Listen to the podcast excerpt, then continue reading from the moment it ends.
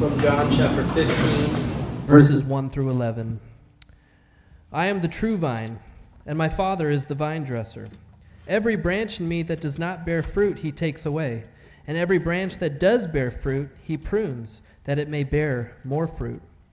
Already you are clean because of the word that I have spoken to you. Abide in me, and I in you. As the branch cannot bear fruit by itself, unless it abides in the vine, neither can you unless you abide in me.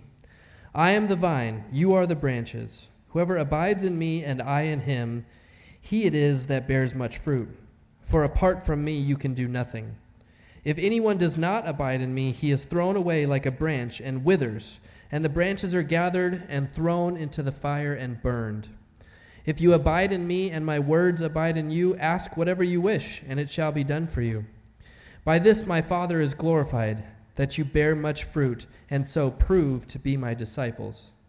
As the Father has loved me, so have I loved you. Abide in my love.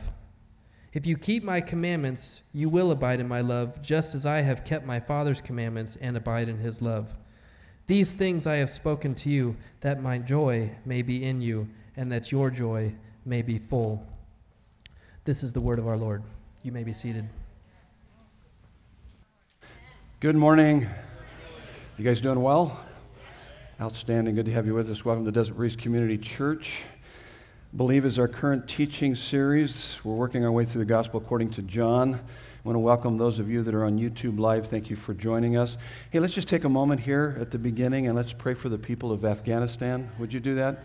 with me? Let's pray. Father God, we, we're thankful that you hear us, you love us, you care about us, and you care for the people there in Afghanistan. We pray against the darkness that's in that, that area, Lord. I pray that it would be broken by the power of the gospel of Jesus Christ.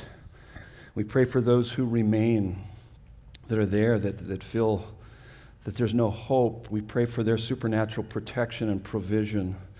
We pray for those who have left, forced to flee their country, their home.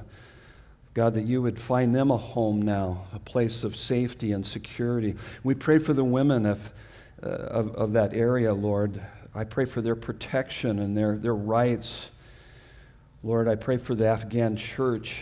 Lord, may it even more so flourish during this time. Lord, protect them, be with them.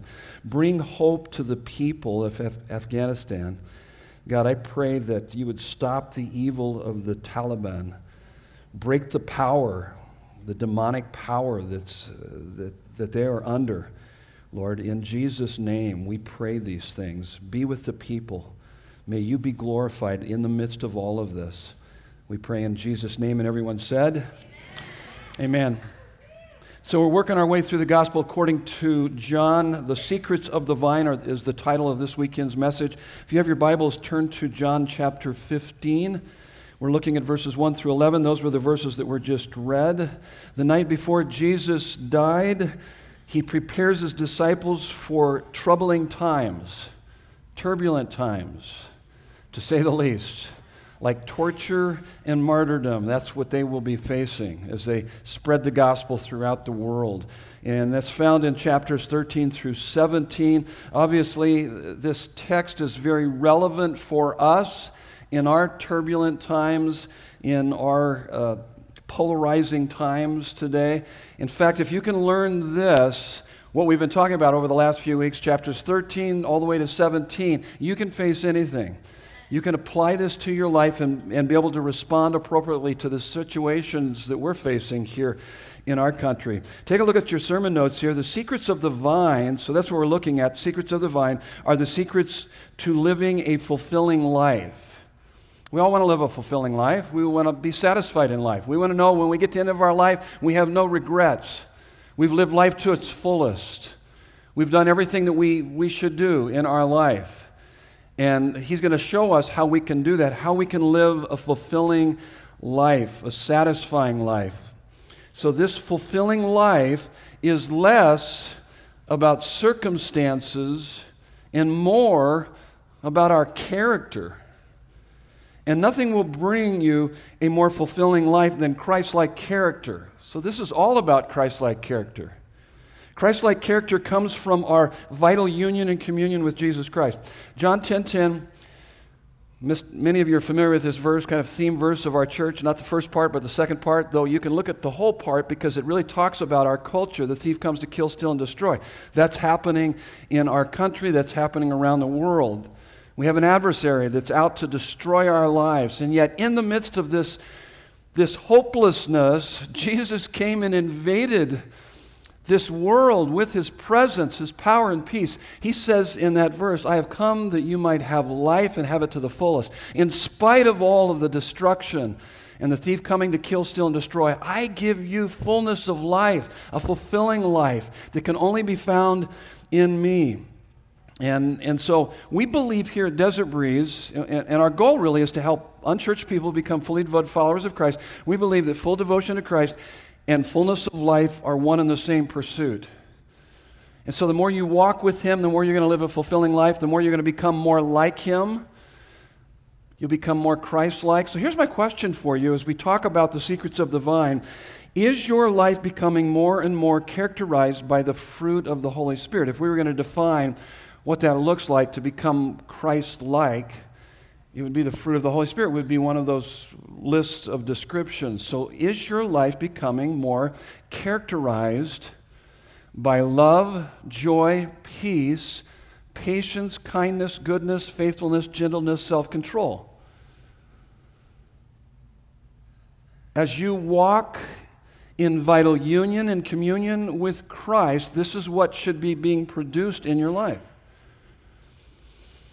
Now, listen to what C.S. Lewis says. It's on your notes here, quote from him. Each day we are becoming a creature of splendid glory or one of unthinkable horror. Now, even as Christians, even as believers in Christ, if we don't deal with our hurts, habits, and hangups, they will progressively get worse over time, impeding our walk with Christ and witness for Christ. Now, what's fascinating about over the last couple years with this pandemic and all the, the political craziness, and I've seen, I've seen actually Christians not really behaving well in a lot of ways. I'm not thinking of anybody in particular here, okay? I'm just thinking in general.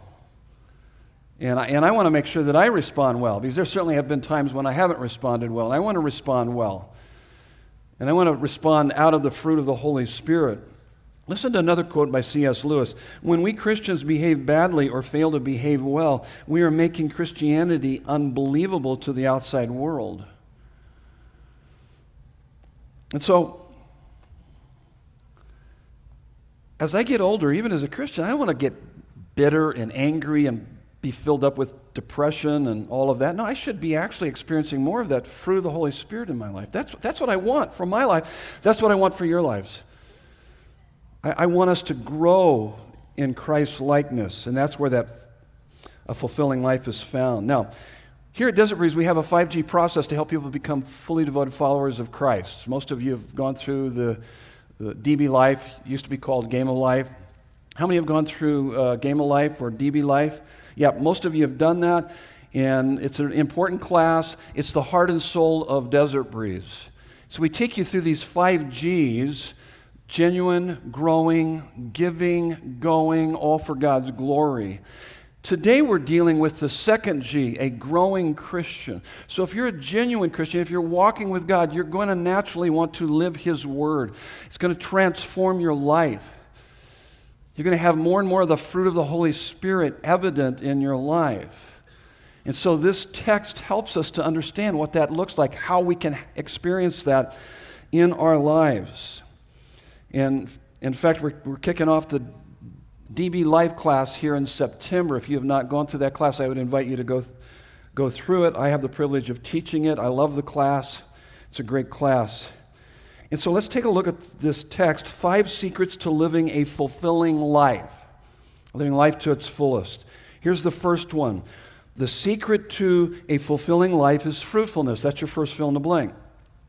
So if you want to get the most out of life, you want to end your life without any regrets, If you really want to understand what it means to find satisfaction in life, it's right here. It's fruitfulness. Look at verse 2. Every branch in me that does not bear fruit, he takes away. And every branch that does bear fruit, he prunes that it may bear more fruit. Ooh, that doesn't sound good. Doesn't sound fun. Prune. Yeah, the word prune, pruning brings greater productivity, greater fruitfulness. So the word prune here means to cleanse. And what's fascinating about this, if you've ever done any studies on vineyards, is that if you were to go to a vineyard right after the pruning with an ignorant eye, you would be absolutely shocked because what you would see all over the ground are lots of beautiful, bright green leaves, even incipient clusters of grapes on the ground that were starting to come in and now have been ripped out just before they could actually mature. You'd go, Whoa, what did he? I think he's going to kill the plant. How many you ever felt like that God was killing you rather than actually helping you in your circumstances? Yeah. I think he's trying to kill me. No, he's just pruning you. He loves you. And so, what we have to do is, I think it's teaching us something. Every loss, every difficulty, every bit of suffering in your life is used by God to bring about exceeding gain, fruitfulness that will far outweigh the loss. Because it helps that plant to be more productive and more fruitful the pruning process. Now, why would he do that? Look at verse 8 in your, if you got your Bibles open. By this my Father is glorified that you bear much fruit and so prove to be my, my disciples. So fruitfulness brings glory to God. So the more you live for God's glory, see, you were created by God for God to live for his glory. And that's where you're going to find the most fruitfulness when you live your life for his glory, fully devoted to Christ and fullness of life are one and the same, as we've said. Fruitfulness brings glory to God and is a mark of being a follower of Christ. So if you're, if, it, if you're producing fruit in your life, you're becoming more like Christ, that's evidence. First of all, it brings glory to God, it points back to Him, but it also it shows that you truly are a follower of Christ. Verse 16, Jesus said to his disciples, this wasn't part of our reading, part of our text, it's for next week, but he says, I chose you and appointed you to go and bear fruit. So our purpose is to live fruitful lives, to become more Christ like. Now, you've heard me say this many times before. I think it's important for us to repeat it you know, from time to time because we tend to forget this. It's not what happens to you, but what happens in you that makes you or breaks you in life. It's not what happens to you, it's not your circumstances. And I'm not minimizing your circumstances. All of us have gone through bad circumstances for the most part. It's not your circumstances. It's not what happens to you, your circumstances, but what happens in you, your character that makes you or breaks you in life. Now, that's important to keep in mind. Like I said, we've all gone through hard circumstances, but it's not the circumstances that make you or break you. It's your character and how you respond to the circumstances.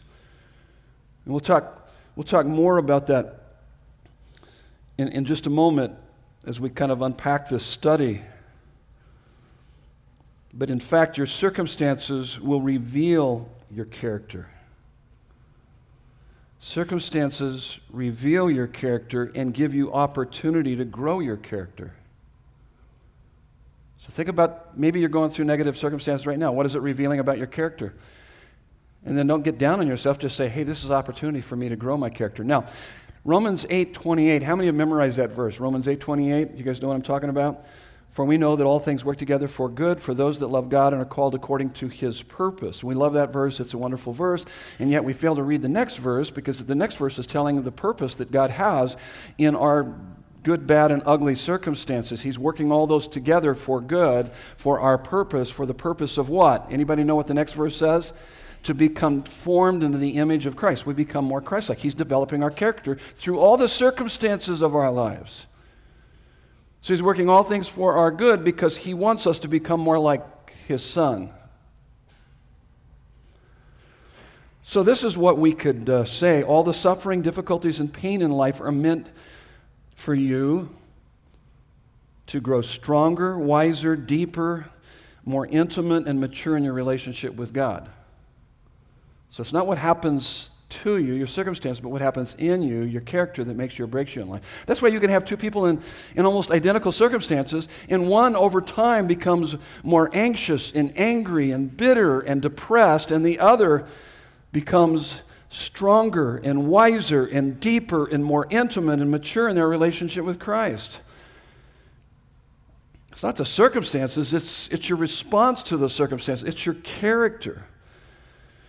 And so, no suffering is too difficult to endure if it gives you a greater capacity to know Christ and walk with Christ and to become more like Christ.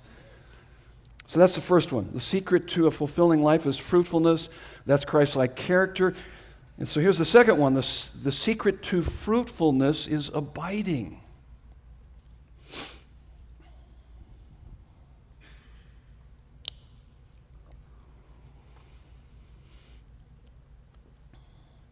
Look at verses 4 and 5.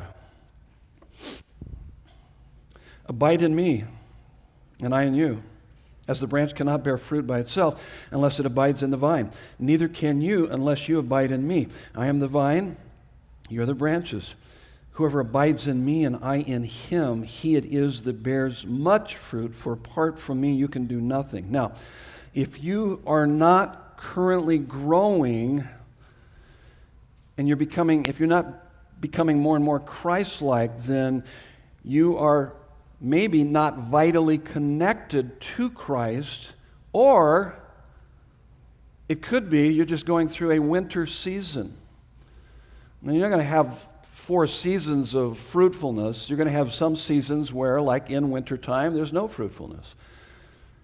And you got to and you got to be okay with that. But if you don't ever get to a season of fruitfulness, then you're not connected you're not abiding.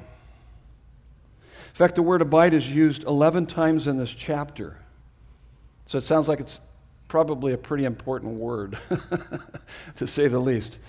So the Greek word is meno, M E N O, and it means literally to make your home in.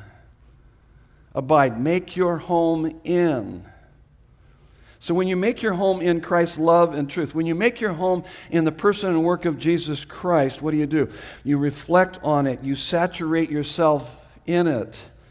You rejoice over it. You experience it. You stand in awe and wonder of it. And spiritual fruit will naturally spring up in your life.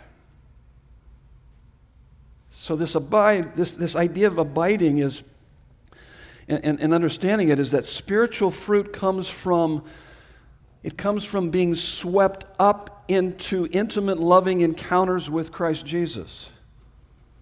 That's, that's the idea of abide. You have this love relationship, this intimacy with God.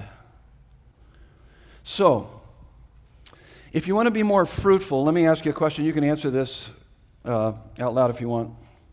Just don't get it wrong, okay? Um, so if, I'm, if I want to become more like Christ, what should I focus on? Should I focus on becoming more like Christ or should I focus on being with Christ? Which one? Okay, you've heard me teach that many times before. The, the tendency, and, and many times very legalistic churches would focus on being like Christ. You better hit this punch list. Come on, you can do better than that. Come on. And actually, your focus should be on being with Christ. Because let me just say something about focusing on being like Christ. It'll, it'll turn you into a Pharisee. And when you're doing really well, you're going to be full of yourself. You're going to look down on all those that aren't living quite up to the standard that you're living. And when you're not doing so well, it's going to bring despair, hopelessness. You're going to want to throw in the towel. Ah, I can't do it. There's no way. Of course, you can't do it. You can't become like Christ on your own. That's insane. And even if you think you have become like Christ on your own, you're delusional. Okay? You're not thinking clear enough about Christ, who Christ is, and what he's done. So even Pharisees haven't really lived up to that standard. They think they have, and that's what creates this pride within them. No, your preoccupation shouldn't be that. It should be being with Christ. Focus on being with Christ, not based on your performance and record, but on his performance and record. So your being with Christ is not because somehow you've, you've achieved it, but you have received it by grace through faith in Christ. You didn't earn that, it was provided for you. In fact, people who become like Christ are not those who understand are those who understand. Let me say that again. People who become like Christ are those who understand that God's love and approval of them is not dependent on their becoming like Christ. It is only when we understand that His love and approval is not conditioned on our fruitfulness that we gain the power to become truly fruitful. So, so our sanctification, growing and becoming more like Christ, is called sanctification. It's based on our justification, where He declares us righteous by grace through faith in Him. I don't earn my salvation, it's been given to me. It's a costly gift, it's blood bought by our Savior. So it's very costly. And at the same time, I didn't earn it. I enter into it. I accept it. I, I embrace it. I can be with the creator of the universe 24 7. I can interact with him. I can know him. See, our fruitfulness comes from his love and approval. So, 2 Peter 1 3 through 4 says this His divine power has given us everything we need for life and godliness through the knowledge of Him. So, knowledge means intimacy with Him. So, His divine power has given us everything we need for life and godliness. There's a Christ likeness. We can respond to the circumstances of life. His divine power has given us everything we need for life and godliness through the knowledge of Him who has called us by His glory and goodness. That's salvation. It's His work. He's called us, He's invited us into this intimate relationship with Him. And then it goes on in this text and it says in verse 4, 2 Peter 1 4, by which he has granted to us precious and very great promises, so that through them you may become partakers of, of the divine nature. What? Supernatural nature within us, the Holy Spirit. We talked about the Holy Spirit last weekend. Having escaped from the corruption that is in the world because of sinful desire. We become less and less like the world and more and more like Christ. So, the secret to a fulfilling life is fruitfulness, Christ likeness. The secret to fruitfulness is abiding, making your home in Christ's love and truth, in his person and work. Now, the secret to abiding is obeying. That's your next fill in the blank. Look at verse 7. If you abide in me and my words abide in you, ask whatever you wish and it will be done for you. I think he's answering a question for us. So, what does it mean to keep his commandments? Look at verse 10. If you keep my commandments, you will abide in my love, just as I have kept my Father's commandments and abide in his love. So, what does it mean to keep his commandments? I think verse 7 answers that. Is to have his words abide in us. Now, let's talk about this just for a moment. So, what does that mean to obey? Christian obedience is different than all other kinds of obedience because it grows out of love. We're motivated out of love, and, and that's important. So when you love somebody, you fall in love with someone, some of you that when you were first married, maybe you didn't say this, but maybe you were thinking this. At least I was, and I know Nancy was. So when, when you love somebody, what do you say to them? Your wish is my command. Uh, you didn't say that? Okay, maybe you didn't say that, but I mean, I was, I'm certainly thinking that. Like, even before we got married, it's like, woo, baby, I'm going to do everything I can. Your wish is my command. And I felt, you know, she felt the same way. And, and, and so uh, you hope that it never gets to the place in your life where you say, What do you want now? So, uh, okay, let's do a little marriage talk here just for a moment because you guys were laughing a little bit louder than what you should have. You're thinking, oh, that's a joke. No, I'm, I'm serious. You fall in love with someone, and it's like, your wish is my command. But if it's come to, what do you want now? You need to start working on that love. Because that's really how you feel when you're in love with someone. Your wish is my command. I love you. Fact, that should be getting stronger and stronger in your marriage relationship. And so, Christians know that they don't obey to get God's blessing. You guys know that. You don't obey to get God's blessing. It's called legalism, by the way. And I hear a lot of churches teach that. Come on, you want God's blessing? You better start obeying Him. Well, that's, that's legalism. There is blessing in obeying Him, but we don't originally obey Him to get His blessing. We already have His blessing, therefore we obey Him. I mean, He has blessed us beyond our wildest dreams. I mean, we have His presence in our life. Oh my goodness. He's forgiven us of all of our sins. He indwells us with His Holy Spirit. I mean, when you think about all that He's done for us, why wouldn't you obey Him? I mean, you fall in love with Him and you want to honor Him and love the one who loves you beyond your wildest dreams more than anybody else could love you. Of course, you're going to say, Your wish is my command. Oh, my goodness. Of course. Of course, I'm going to obey you. It's not, What do you want now, God? No, that's, that's a heart of someone that doesn't really understand who Christ is and what he's done for them.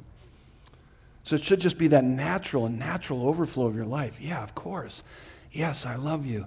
Yes, I want to obey you. Yes, I want to honor you. Yes, I'm going to live for your glory. Listen to what it says in um, Psalm 1 3. Maybe you're familiar with it. Psalm, Psalm 1, it talks about, it makes a distinction between righteous and unrighteous. And he starts off with really, uh, he, he starts off with the righteous. He says, Blessed is the man that does not walk in the counsel of the ungodly or stand in the way of the sinners or sits in the seat of the scornful. But his delight, listen to this, his delight is in God's word, is in the law of the Lord, and, he meditates on it day and night. What is that saying? Saying the righteous person just loves having God tell him what to do. He delights in the law of the Lord. God, tell me what I need to do. I love you. I want to honor you. Yes, that's healthy and normal Christianity.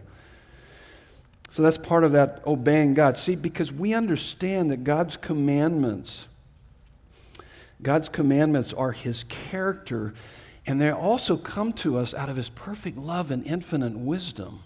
And to do anything contrary to his commandments is to trample on his perfect love and infinite wisdom. He loves you, he has your very best interest at heart. Why has he given us his word? So that we can follow him and know him and love him and experience him in, in our lives. So that's why we would that's why we would obey him. And if you're going to keep his commandments, then his word must abide in you. Colossians 3:16. Let the word of Christ dwell in you richly, teaching and admonishing one another in all wisdom, singing psalms and hymns and spiritual songs with thankfulness in your hearts. So what does it mean for his words to abide in you? Because we can all say, "Oh yeah, I obey God," but if they're not abiding in you, then you probably really aren't obeying God. So it's one thing to read the Bible for doctrinal information or spiritual inspiration, but it's altogether another to have God's Word dwell in you. That's what ultimately really transforms your life. Do you have God's Word dwelling in you? That means to read it, study it, memorize it, meditate on it, let it come inside of you and be a part of you. to let the Word of God become your worldview and your interpretive grid of all of life. Okay, let's go back to the statement we said earlier. It's not what happens to you, your circumstances, but what happens in you, your character that makes you or breaks you in life. Part of your character, a big part of your character, is your biblical worldview. Having the Word of God dwell in you. Now, let me take it a little bit further here. How you mentally evaluate the circumstances of your life determine how you will feel and behave in response to those circumstances. It's not the circumstances of your life that, that make you angry. It's not the people in your life that make you angry or depressed or anxious it's what you're saying to yourself about those circumstances. And if you don't have a biblical worldview, you're not saying really good things about your circumstances. You're going to ride the roller coaster of your circumstances. So, being a healthy person, having the character of Christ, is beginning to evaluate all of life from a biblical worldview. If you have inordinate anxiety, anger, depression, setting aside any physiological contributions, what I mean by that is rest and diet, and that's, that's all really important. And maybe even some chemistry imbalances that might need some, uh, some medication. That's totally appropriate. So, setting aside that, if you have inordinate anxiety, anger, depression, what's going on? I think you're failing to add into the equation of your life and the circumstances of your life the fact that God is for you and not against you. He who did not spare his own son, but freely gave him up for us all, how will he not also, along with him, freely give us all things? If he didn't spare his own son and taking care of your worst problem, your eternal separation from him, he's not going to spare anything else. And so when you add that into your interpretive grid, it makes a difference in how you respond to the people, things, and circumstances of life. But it's got to abide in you, it's got to be a part of your life. You got to eat, sleep, and drink this.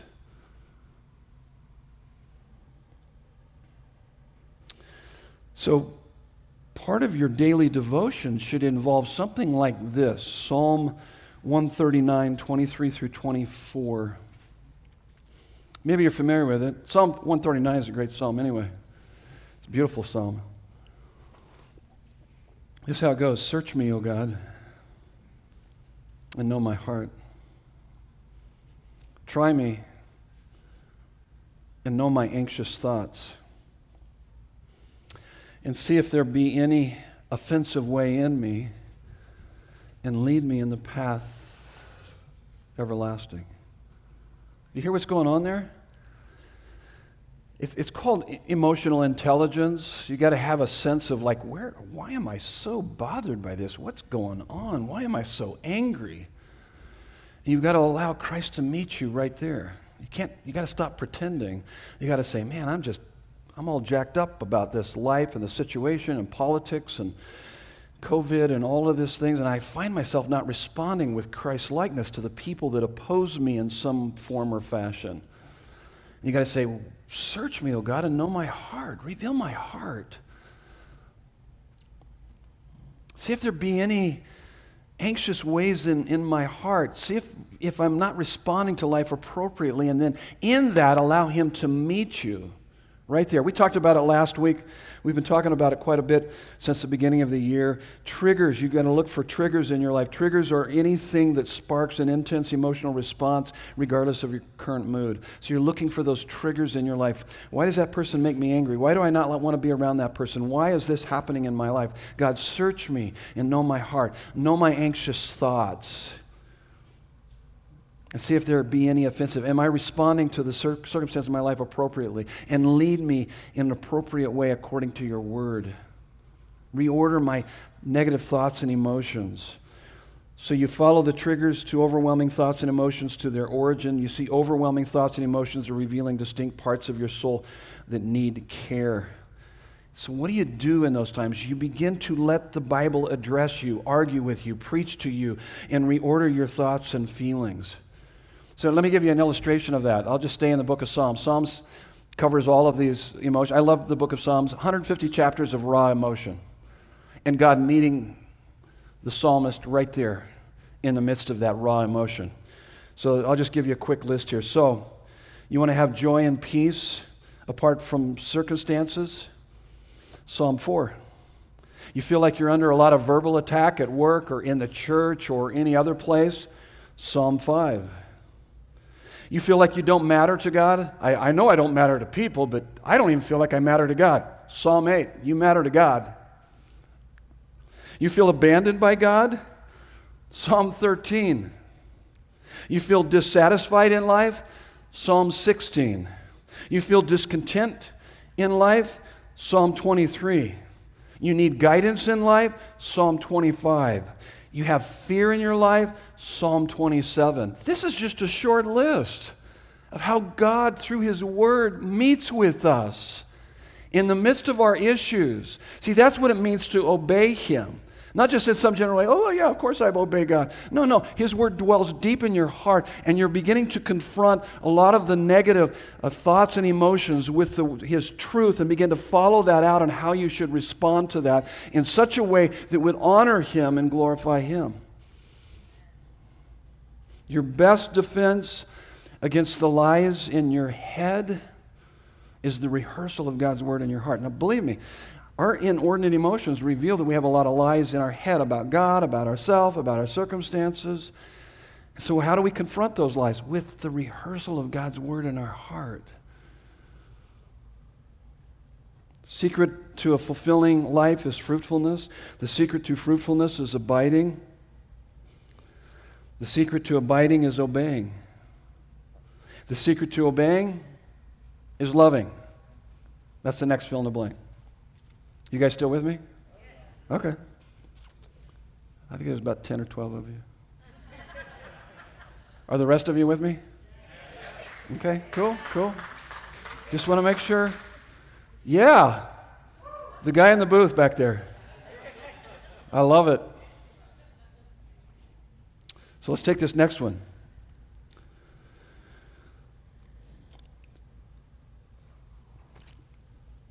The secret to obeying is loving. Look at verses 9 and 10. As the Father has loved me, so I have loved you. Abide in my love. That's, that's kind of the key phrase there. Abide in my love. If you keep my commandments, you will abide in my love, just as I have kept my Father's commandments and abide in his love. I don't know if you noticed that in verse 9. It says, As the Father has loved me, so I have loved you. And actually, the Bible says that elsewhere that it, the way that God loves the Son, that's how much he loves us. So, however much he loves the Son, he loves us. And now Jesus is saying, How much the Father loves me, that's how much I love you. And he says, Abide, abide in my love. So, the idea of abide in his love, there's this mutual giving and receiving of love between you and God. That should be happening regularly in your relationship with him. Let's take receiving first of all. 1 John 4 19 says, We love him. Why? Because he first loved us. So, we're only responding to his preemptive love. And so, how much does the Father love the Son? How much does the Father adore the Son? How much does the Father delight in the Son? That's how much Jesus and the Father loves you and adores you and delights in you. And so daily, you should be just basking in the reality of that. It should actually go something like this in your prayer life God, I'm totally amazed that anyone would love me as much as you love me. You sent your son to die in my place for my sins. And it's a preemptive love. You love me first. I'm only responding to your great love. And I know this that nothing can separate me from your love. That's Romans 8. Psalm 63 3. And your steadfast love for me is better than anyone else's love on this planet. It's better than anything in life. There, there should be that level of intimacy where you're just talking to him and you're expressing, you're just saying, Oh God, I just, I can't believe you love me so much. I just want to. Many times I go to bed at night just thinking about his love for me. I got a lot of other things that try to intrude my head and get me all rattled, and I just go, Forget that. I'm going to talk about and think about his love. I'm just going to rest in his love. I'm going to enjoy his love. And you can do that because no one loves you like him, believe me.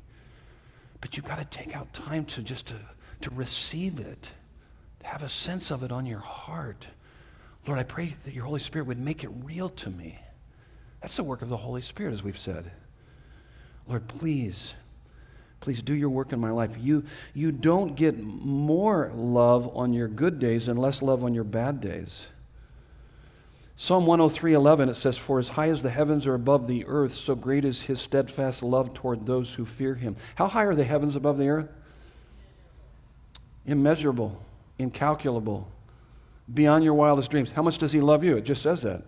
As high as the heavens are above the earth, that's how much he loves you. That should blow your mind. That should just take you to a whole new realm like, whoa, why would I care about the nastiness that these people are saying about me?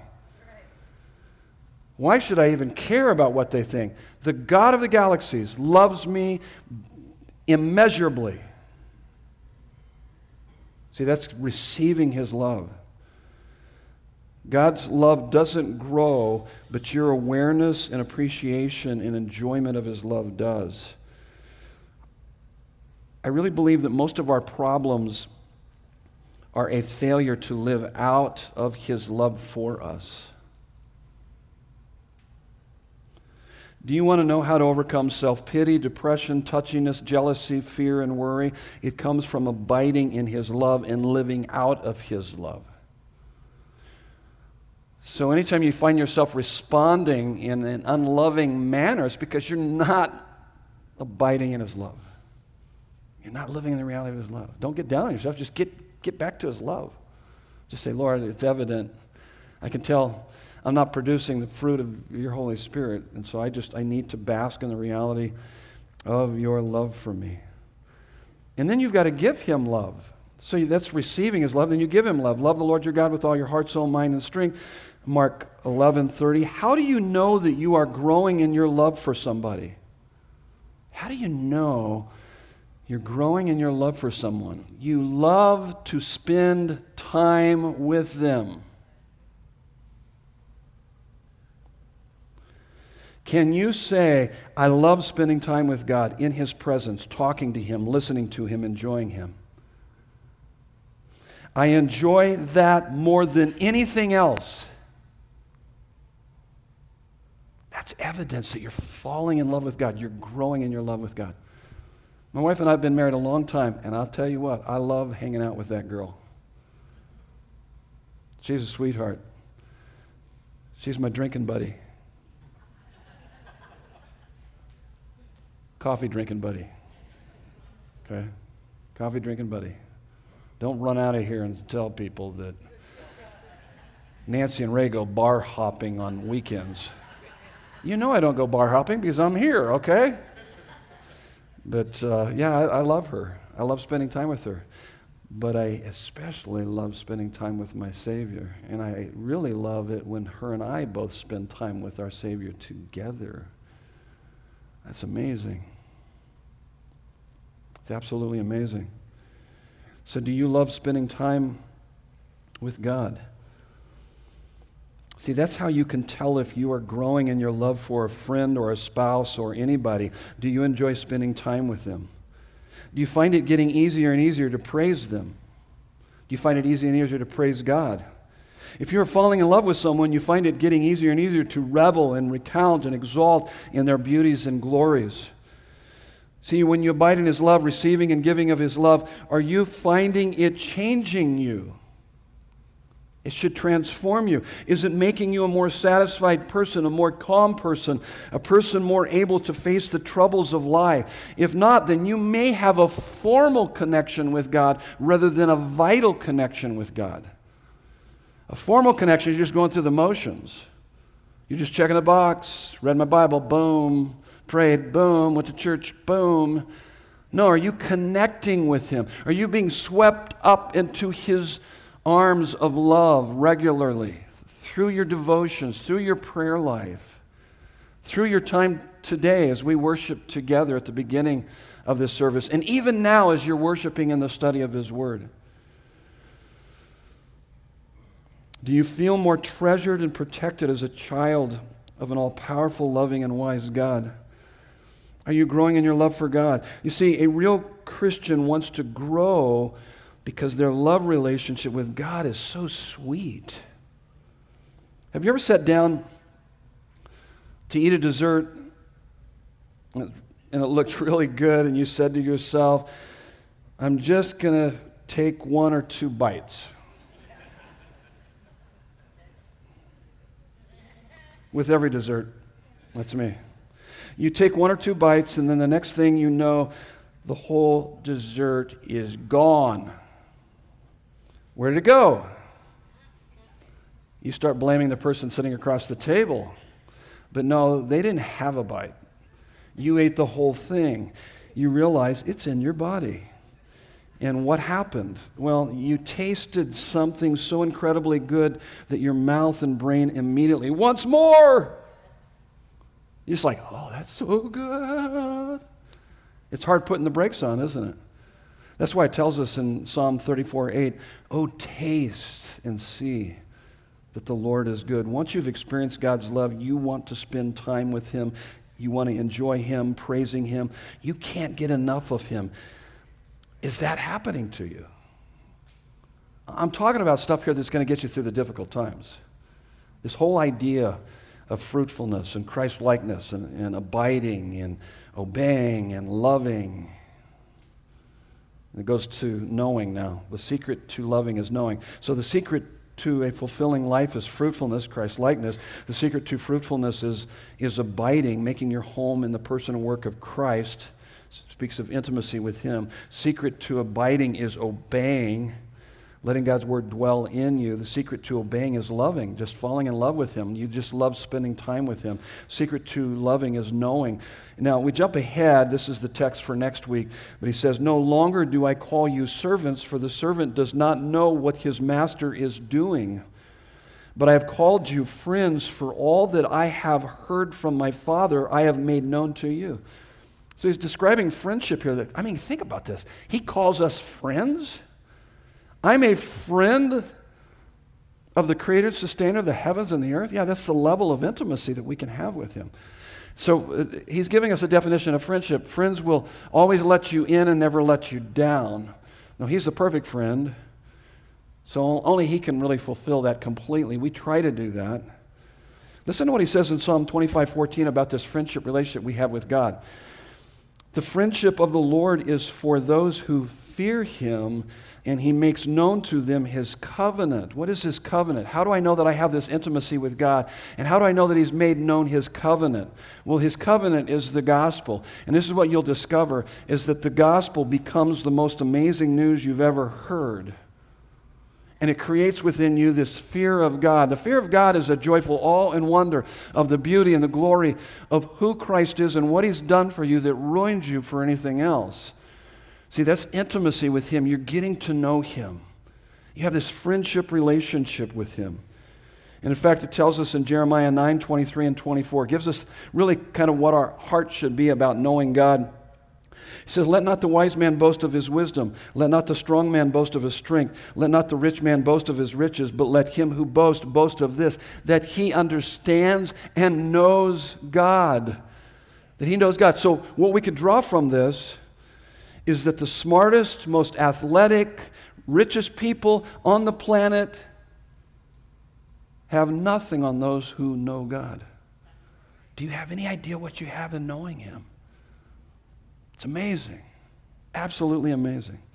Secret to a fulfilling life is fruitfulness.